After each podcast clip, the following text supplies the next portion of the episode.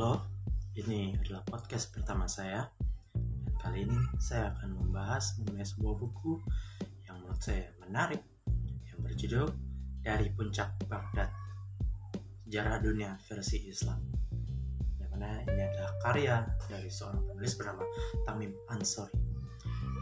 Menurut saya buku ini menarik untuk dibahas dan juga sangat sedikit yang membacanya sehingga saya akan membacakan buku ini dalam podcast pertama saya.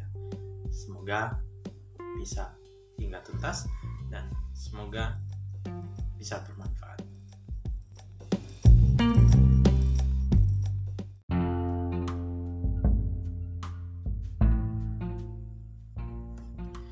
Bab 1 Dunia Tengah Lama sebelum Islam lahir, dua dunia di antara Samudra Atlantik dan Teluk Benggala mulai terbentuk. Masing-masing menggumpal di sekitar jaringan perdagangan dan rute perjalanan yang berbeda. Satu terutama rute-rute laut, yang lain rute darat. Jika Anda meninjau lalu lintas laut kuno, Mediterania, Laut Tengah, muncul dengan jelas sebagai pusat sejarah dunia. Karena di sinilah bangsa-bangsa Mycenae, Kreta, Venesia, Lydia, Yunani, Roma, dan begitu banyak budaya kuat perdana lainnya bertemu dan berbaur. Orang-orang yang tinggal dalam jarak cukup dekat dari Mediterania dapat dengan mudah mendengar tentang siapa pun yang tinggal dalam jarak cukup dekat dari Mediterania serta berinteraksi dengan mereka. Dan karenanya, laut yang besar ini sendiri menjadi kekuatan pengatur yang menarik beragam orang ke dalam cerita-cerita mereka yang berbeda dan menjalin nasib mereka bersama-sama untuk membentuk benih sejarah dunia. Dan dari sinilah berasalnya peradaban barat. Akan tetapi, jika Anda meninjau lalu lintas darat kuno, Grand Central Station dunia adalah jaringan jalan dan rute yang menghubungkan anak benua India, Asia Tengah, dataran tinggi Iran, Mesopotamia, dan Mesir. Jalan yang membentang dalam wilayah yang dikelilingi sungai dan lautan, Teluk Persia, Sungai Indus dan Oxus, Laut Aral, Kaspia, dan Hitam, Mediterania, Sungai Nil, dan Laut Merah. Inilah yang nantinya akan menjadi dunia Islam. Sayangnya, penggunaan umum tidak memberikan satu label untuk wilayah yang kedua ini. Sebagian darinya biasa disebut Timur Tengah, tetapi memberi nama pada satu bagiannya mengaburkan keterkaitannya dengan keseluruhan. Selain itu, frasa Timur Tengah mengasumsikan seseorang sedang berdiri di Eropa Barat. Jika Anda berdiri di dataran tinggi Persia, misalnya, yang disebut Timur Tengah itu sebenarnya adalah Barat Tengah. Oleh karena itu, saya lebih suka menyebut seluruh wilayah dari Indus hingga Istanbul ini dunia tengah. Karena ia terletak di antara dua Mediterania dan dunia Cina. Dunia Cina tentu saja merupakan semesta tersendiri dan tidak banyak hubungannya dengan dua dunia lainnya. Dan itu dapat diduga berdasarkan geografi semata. Cina terputus dari dunia Mediterania karena jaraknya yang jauh dan dari dunia tengah karena Himalaya, gurun Gobi, dan hutan rimba Asia Tenggara. Penghalang yang hampir tak tertembus.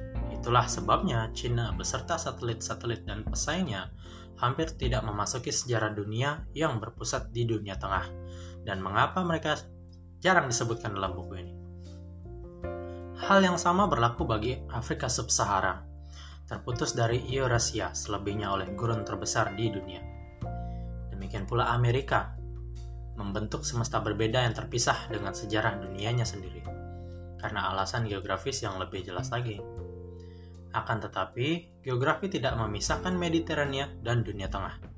Secara radikal, seperti ia mengisolasi Cina atau Amerika.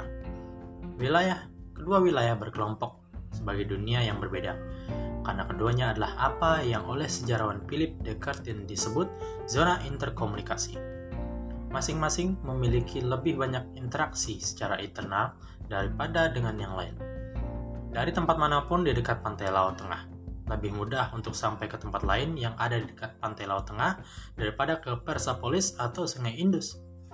Demikian pula, Kafilah pada rute darat yang saling melintas di dunia tengah pada zaman kuno bisa pergi ke arah mana pun dari setiap persimpangan jalan. Ada banyak sekali persimpangan seperti itu.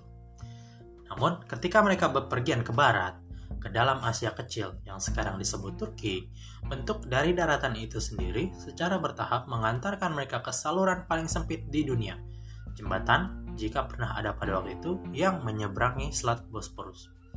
Ini cenderung mengurangi arus lalu lintas darat dan membelokkan kafilah kembali ke tengah atau ke selatan sepanjang pantai Mediterania.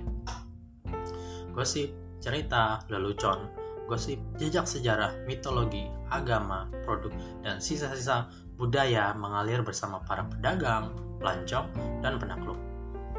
Rute perdagangan dan perjalanan dengan demikian berfungsi sebagai pembuluh darah kapiler, mengalirkan darah peradaban. Masyarakat yang disusupi jaringan kapiler tersebut cenderung menjadi karakter dalam cerita-cerita yang beredar satu sama lain.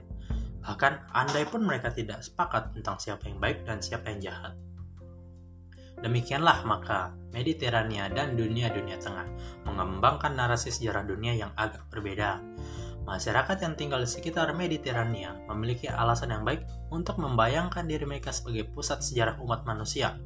Tetapi orang yang tinggal di dunia tengah juga memiliki alasan yang baik untuk berpikir bahwa mereka terletak di jantung dari semuanya. Kan tetapi, sejarah kedua dunia ini tumpang tindih di wilayah Anda sekarang menemukan Israel, tempat Anda sekarang menemukan Lebanon, tempat Anda sekarang menemukan Suriah dan Yordania. Tempat Anda sekarang, pendeknya, menemukan begitu banyak masalah. Ini adalah ujung timur dunia yang didefinisikan oleh jalur laut dan tepi barat dunia yang didefinisikan oleh jalur darat. Dari perspektif Mediterania, kawasan ini selalu menjadi bagian dari sejarah dunia yang memiliki Mediterania sebagai benih dan intinya – dari perspektif lain, kawasan itu selalu menjadi bagian dari dunia tengah yang intinya terletak di Mesopotamia dan Persia.